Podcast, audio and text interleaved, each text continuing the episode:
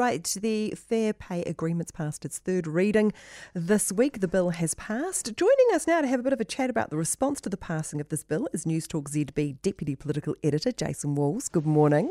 Good morning. How are you? I'm good, thanks. Uh, so, what has the response been to the passing of this bill? well, that depends where you look. Um, you looking on the the left hand side of the political aisle, that's um, Labour and the unions. Um, resounding cheers and um, a real victory for the working people is what has been described on the left side. But on the right hand side, businesses and National not pleased with the legislation, says that it harks back to the 1970s. And Scott Simpson, who's a National MP in the House, when he was talking about the legislation, even used the dreaded S word. He called it socialism. So for those that don't know, it's basically a law that makes it easier for workers to band together and negotiate pay and working conditions. And negotiations would be triggered, according to this legislation, when a union represented by a thousand workers in a particular industry, or 10% of its total workforces, trigger it. So, you know, it's it's been going through the House for a while now, and this is probably what I've called it this week the most Labour Party of Labour, the most Labour of Labour Party legislation for this government to pass.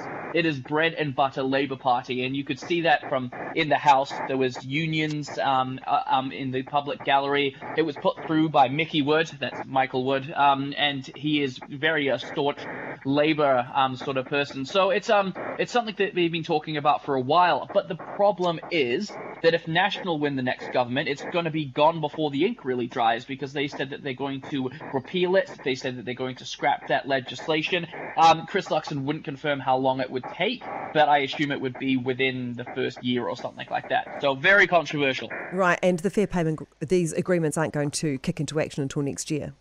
Yeah, that that's the thing. I mean, these laws they take a while to get mm. through the House, and then they take a while to actually come into force. So we won't be seeing any action starting this year, at least. Jason, there's been a lot of speculation that the Prime Minister will stand down soon or soonish. What are your thoughts? Yeah, I I think this whole thing is quite interesting because it's kind of spawned from opinion writers that were just, I guess, looking for something to say because they're not very connected, or they seem not to be, um, into what's actually happening with Wellington. Because I think it's one of the most ludicrous things I've ever heard in my life.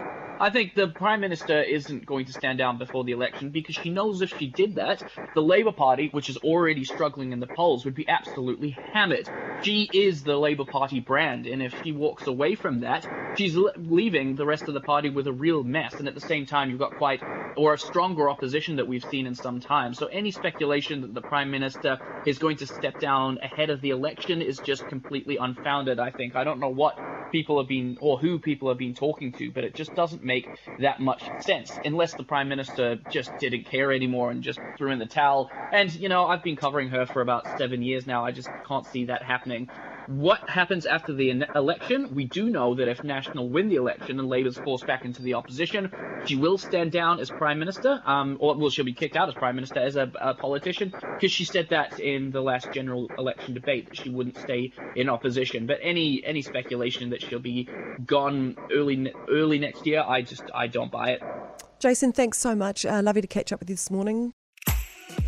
If you enjoyed this podcast, you will love our New Zealand Herald podcast, The Little Things, hosted by me, Francesca Rudkin, and my good friend Louise Airy. We focus on all the little things that you can do to make a positive impact on your life and to cut through the confusion from the health and wellness industry. Join us every Saturday to hear from the experts for all the tips and advice you need. Just search The Little Things on iHeartRadio or wherever you get your podcasts.